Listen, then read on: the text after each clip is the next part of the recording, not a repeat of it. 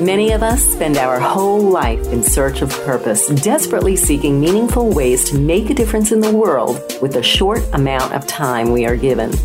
The Deploying High podcast has been designed to help you analyze what gives you purpose, to bring calmness to your life through inspirational, thought provoking stories and conversation. I'm Nora Firestone, author of the book Deploying High, about the mission and true purpose of our host.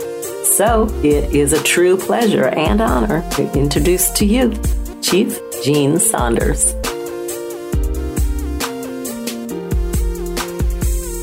All right. Hello, everyone. You are listening to Deploying High. I am your host, Chief Gene Saunders. I'm the founder and CEO of Project Lifesaver International. Today, I am very fortunate to have a wonderful guest. She's uh, been known in the Alzheimer's field for some time, known as an expert. Uh, I first heard about her several years ago, and I heard the name quite often. Finally, I was able to talk with her and even do a guest appearance on her podcast. Uh, I think she's probably one of the most knowledgeable people in the field. And I feel that we are very fortunate to have her here today so I'd like to introduce you to our very special guest, Ms. Lori La Bey. I am so excited to be with you, Chief. Um, I know this is going to be a lot of fun. So thank you for oh, having me on. I think it is. I had a lot of fun on your podcast. So so we're going to wing it. We're going to go with it. So let me ask you the very first question. Who is Lori La Bey? Where did she come from? How did she get to where she is? Well, I, I'm just a gal from Minnesota, you know, in the in the middle of the country here, who's always had um, a heart for the underdog since I was really little. Uh, grew up in a in a family that was very close, um, strong family values, you know, help your community out, those types of things. And I'm 62, so I was also a little girl brought up to you know, really take care of family. I mean, that was what we did. You know, the gals took care of the inside of the house, the guys took care of the outside of the house, and that's kind of kind of how it worked. And uh, you know, I went to high school and went to college, which I never finished because I I'm a hands-on type girl. And I just kind of got bored in college, and I'm like, I got to get out there, and I have to start doing something um, with with these skills that I'm learning, thinking that I would finish. And then once I I landed in the real world, I just kind of kept working my way up, and I started out, um, you know, with with little little jobs, and and then uh, landed in healthcare, working with developmentally disabled, and I did that for about ten years, and I always kind of had this. Uh, well, I guess my daughter would say I still do have this stubborn streak in me, but I, I always wanted to feel purposeful and I didn't want to be a clog in the wheel. So with my first real full time job um, working with developmentally disabled, I'll, I'll never forget we we got bought out and we had to reapply for our jobs. And the first day, you know, on uh, under our new administration, the executive director was actually on vacation, so the owner came in, and he uh, he chose to fire two people that first day and all the staff was really upset with him my, myself included and i remember going into his office and asking to talk. And he was sitting there smoking a cigar uh, with his feet up, up, on his desk you know just kind of lounging and i asked if i could speak with him. He, he said sure. And i shut the door and he's like well this this seems serious. And i said well it might not be to you but it is to me and he said, Well, what's on your mind? And I said, You had no right to fire those two people. he just kind of stood up straight, like, Hey, lady, I, I own this place. And he said, What do you mean? Uh, you know, I, uh, they weren't doing their job. And I said, You had no right to fire two people without telling them the rules are changing. And I said, If this is how you're going to run your place, I don't want to be here. And I can pretty much guarantee you most of your staff are going to walk out. And he he just looked at me and he paused for a while and he said, Well, do you think you can do a better job? And I said, well, I know I can do a heck of a lot better job than that. And that's how I entered management. So in 2009, I said, um, all bets down. And I said, I'm putting up my, all my savings in my retirement and I'm going to make a change. I don't know how it's going to happen, but I have to at least try because the need out there is really, really strong. So I created Alzheimer's Speaks. And our goal has always been to raise everyone's voice. I always found it really funny through my journey with my own mom that they would ask anybody but my mom what was going on. And I thought, you know, we're just all peeking in this window trying to figure out what's inside the house. Why don't we just knock on the door and ask? And I have found um, dementia chats to be so powerful. Every session we do, I learn so much. You know, we've had people around the world call and say, "Can can we use these for training?" Um, a lot of what I do, um, the majority of what I do is free because I don't think people have the funds to be able to buy this and buy that. And um, so it's like absolutely, you know, um, that's that's why we do these things is to be able to share them so much what I found in the industry. And I don't know if you've seen this, Gene, but everybody tries to create their own space versus collaborate with others. And I think when we collaborate so often, we can move the needle faster. You know, when we just engage with one another and we feel comfortable referring somebody to this and that and and different things instead of saying oh that's a cool product i think I'll, i think we'll design something like that or you know, that's a neat program. We'll just call it something different. And what that does is that confuses the public uh, on, yes, the, it does. on the whole. And so in um, 2013, I was lucky enough to partner with the Lutheran Home Association, and we launched the first dementia friendly community in the United States. Um, which was really fun. I, I, can't tell you how many times people tell me I can't do what I'm going to do. And I'm like, well, just watch me um, because I've kind of kicked the word failure to the curb. And I just feel like, hey, it's a learning experience. And if I can sleep better at night, I'm going to do it. I'm going to try. I mean, the worst is it's not going to work um, the way I thought. Uh, and then you tweak it. And that's okay. It's hard for my brothers would refer to me as a control freak. I would say I'm just organized, you know, and it's hard for it's hard for people like me to a lot of times be spontaneous because we want we you know i grew up wanting things to appear perfect. And I, have you know at 62 I, i've really learned i'm not so worried about perfect. I want people to enjoy life um, people i engage with. I would like i would like them to feel comfortable and and hopefully happy and safe in my presence. And that's really that's really my goal um, and to always be listening and, and trying to create new things. So, um, you know, we've done things with partnering with a, um, a, a, director on a film uh, called uh, A Timeless Love. And, you know, they came to me and said, How do we market it? And I basically said, You know, I, I don't want you to market this any of the regular ways, you know, and and they're like, well, what's left? And I'm like, you have a prime piece of real estate out here that people need to see, but they don't need to see this film alone. Because sometimes when we watch a film, if it's too heavy, people will walk away and they're never going to see the end point. They're not going to see the joy. They're not going to see how people worked through things, you know, if it's really emotional.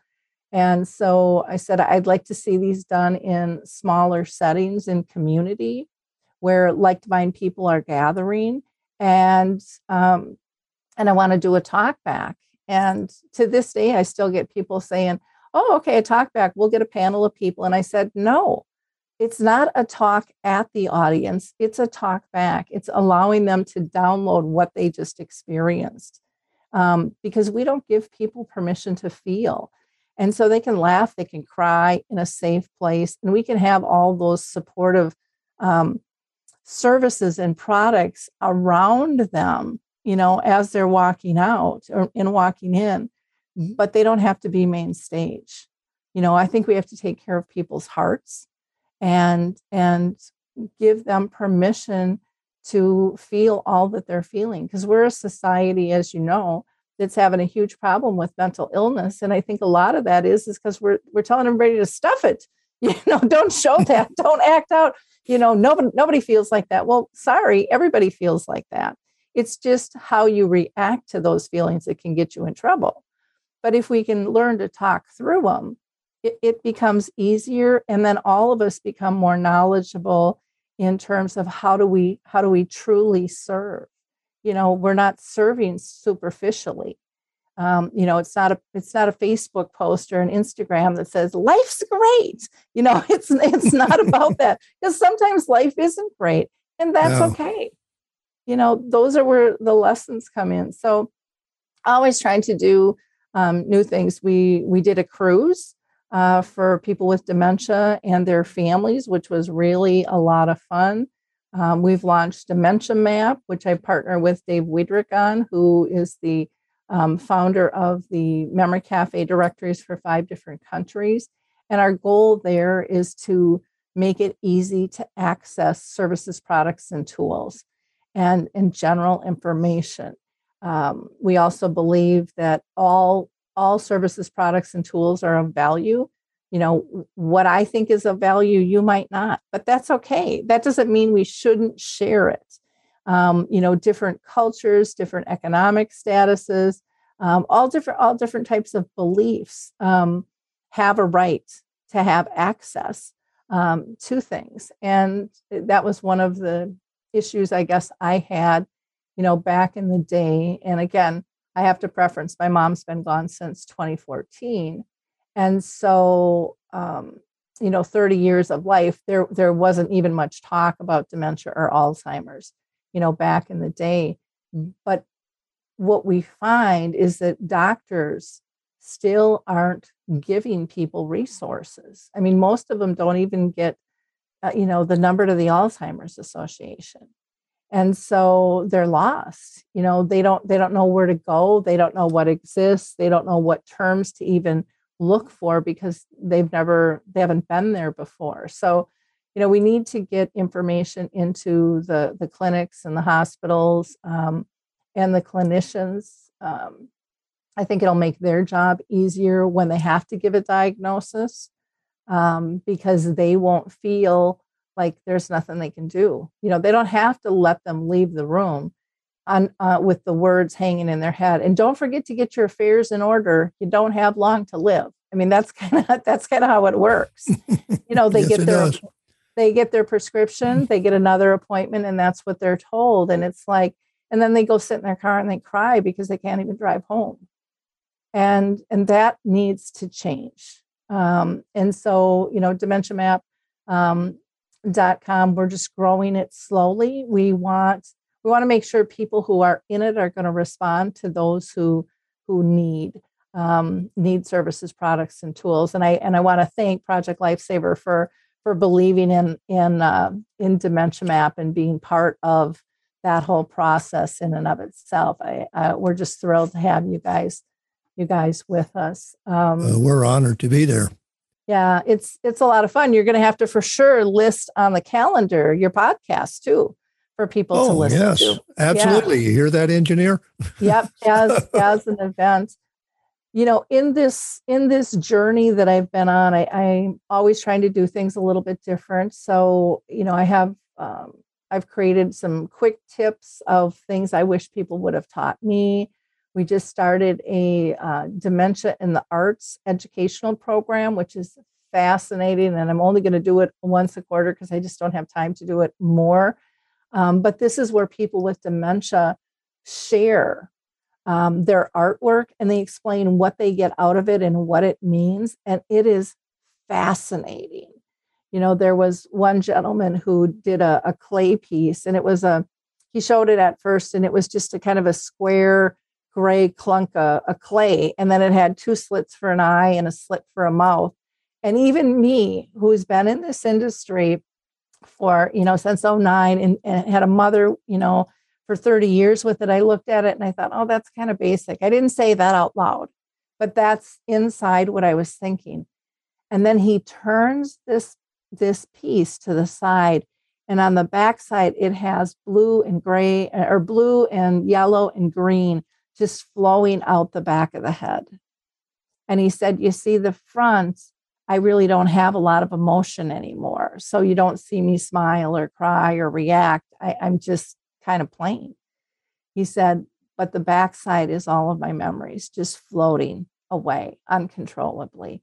and it was to me it was so profound in terms of what he was feeling we've had people who shared their masks where they have um, they'll take like a white mask and they'll paint the outside and then some even paint the inside and go this is how i want you to see me but this is on the inside what i'm really feeling like um, Eh, you know some of them should be commissioned for their work just absolutely gorgeous but you know there's so much that people with dementia can still participate in. We just have to give them a chance. And people go well you know they were never an artist. Well a lot of us are never artists because we're we're worried about what everyone else is thinking about what we're doing and how they're judging us. And so as true. dementia progresses you know that portion of of thought has left the building so they don't really care and so they can just get creative and be in the moment and kind of calm their soul and and things so you know it's just a it's a fun fun space to be in.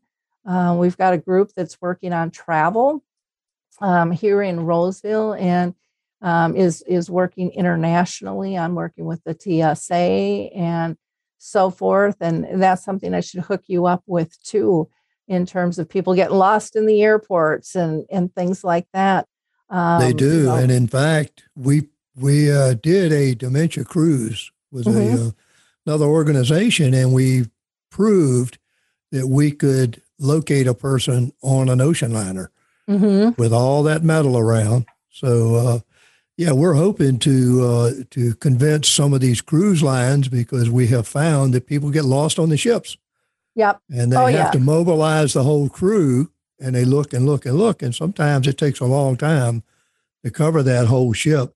Uh, not to interrupt you, Lori, but mm-hmm. just listening to you, some of the things you have said have just been so profound. And in talking to people that have come the same route, mm-hmm. it seems like a lot of the experiences parallel. For yours, you know, people telling you that it won't work, that it was crazy. that parallels with exactly what happened to us at Project Lifesaver.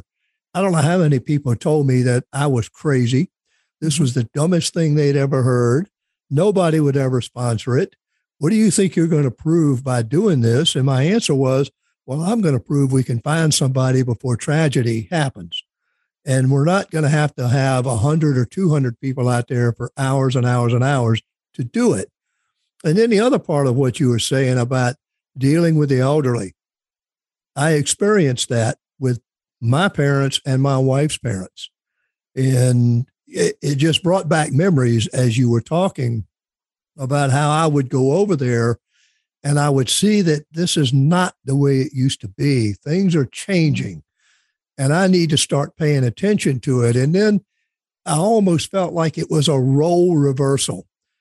I was the child at one time but now I am not the child. I am going to have to, in a sense, take charge. And I'm going to have to guide them through this. Uh, just a short story. My mother, when my father passed away uh, with cancer, she uh, was living in the house by herself. Well, I could tell that this house was more than she could handle and it was deteriorating.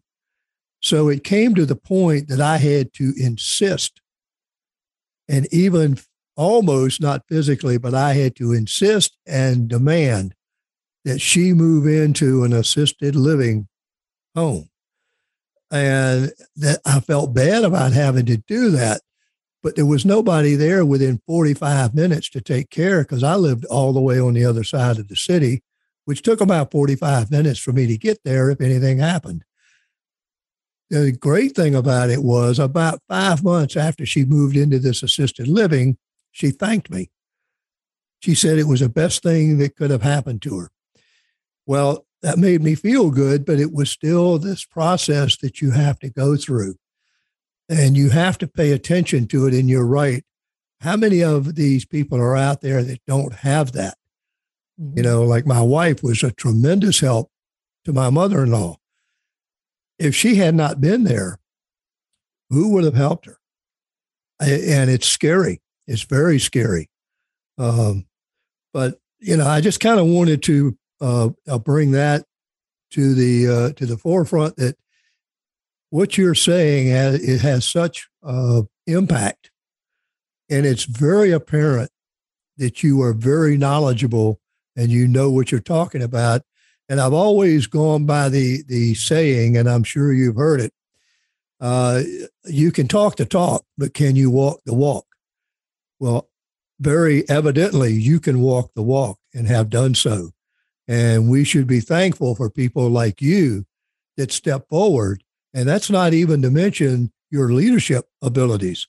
What you did at the uh, firm or organization you were working at, that took guts.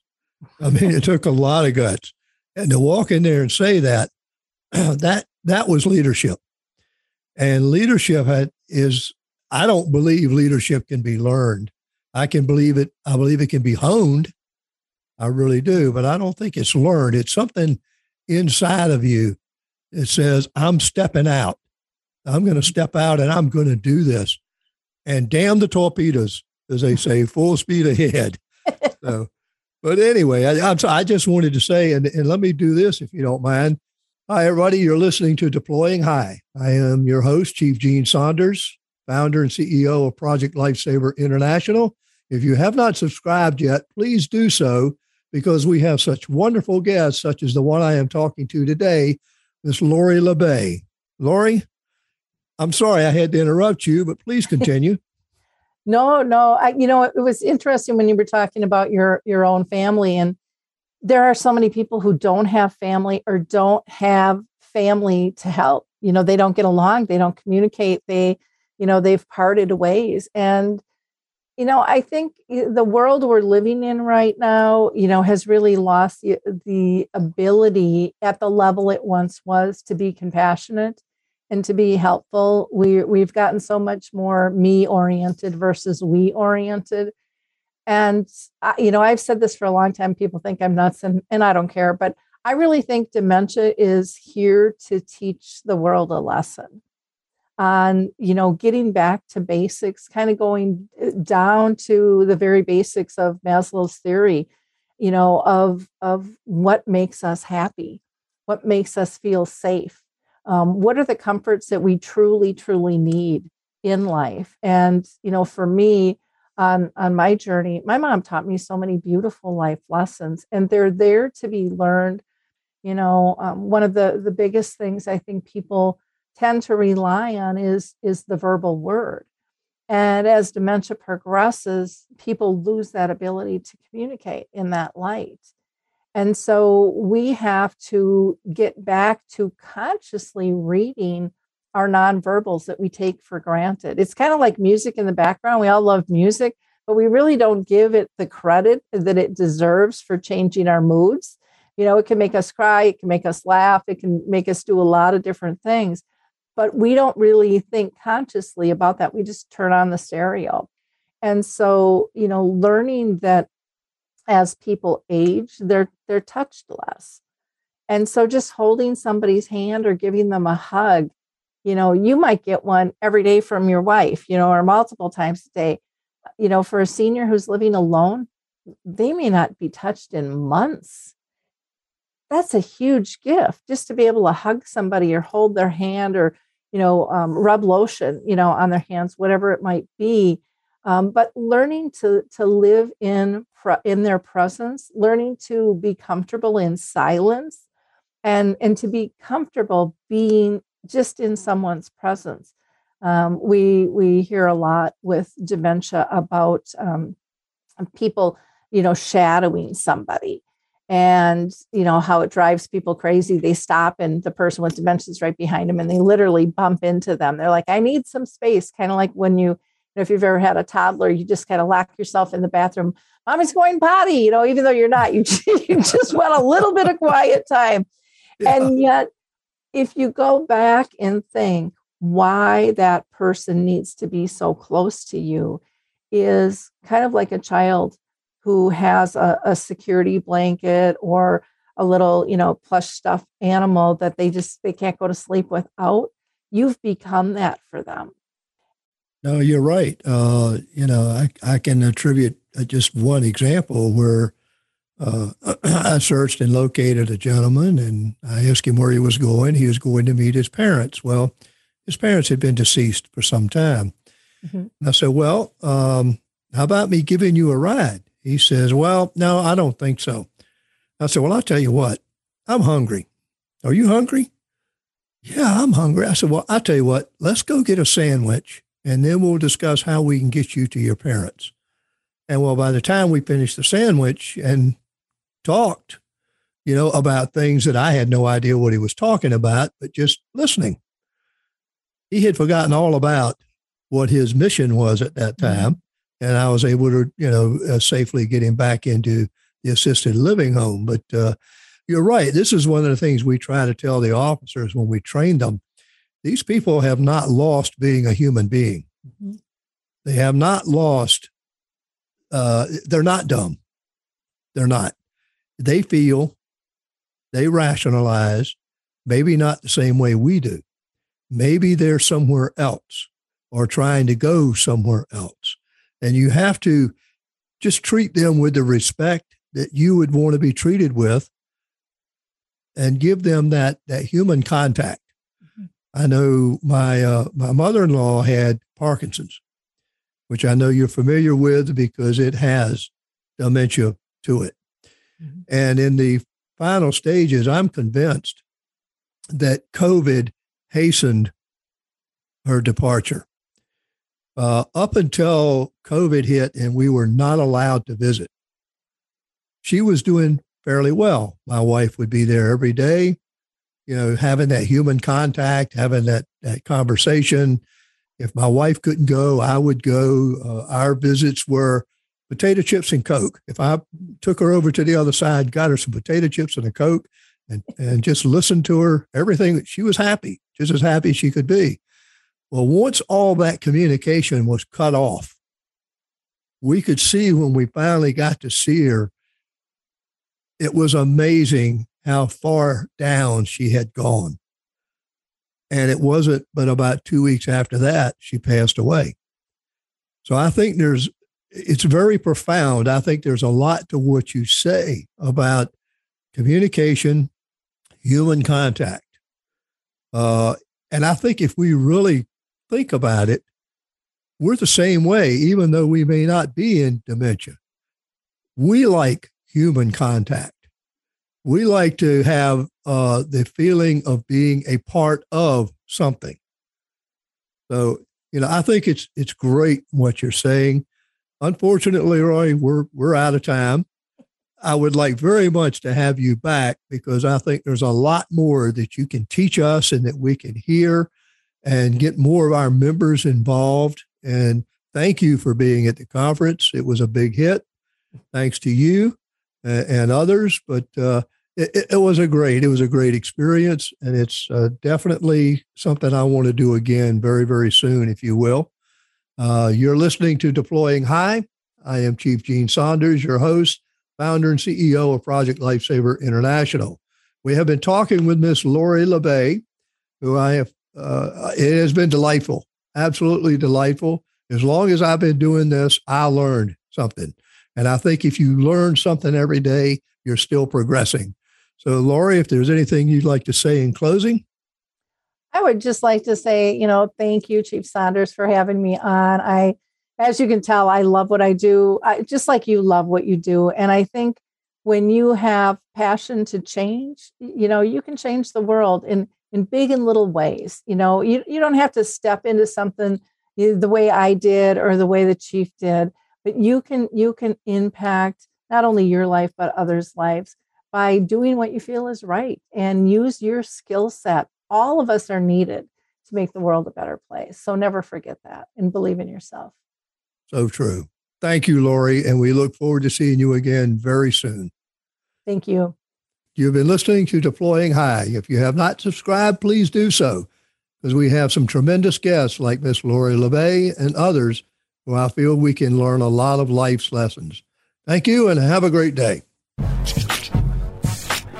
Thanks for listening to this episode of the Deploying High podcast with Chief Gene Saunders, brought to you by Project Lifesaver. Deploying High would like to thank all of our supporters across the country and around the world. If you'd like to help support the podcast, please subscribe to our channel, make a donation, and don't forget to tell a friend about us. All proceeds from the Deploying High podcast go to support Project Lifesaver. Online at projectlifesaver.org, the original 5 501c3 nonprofit organization.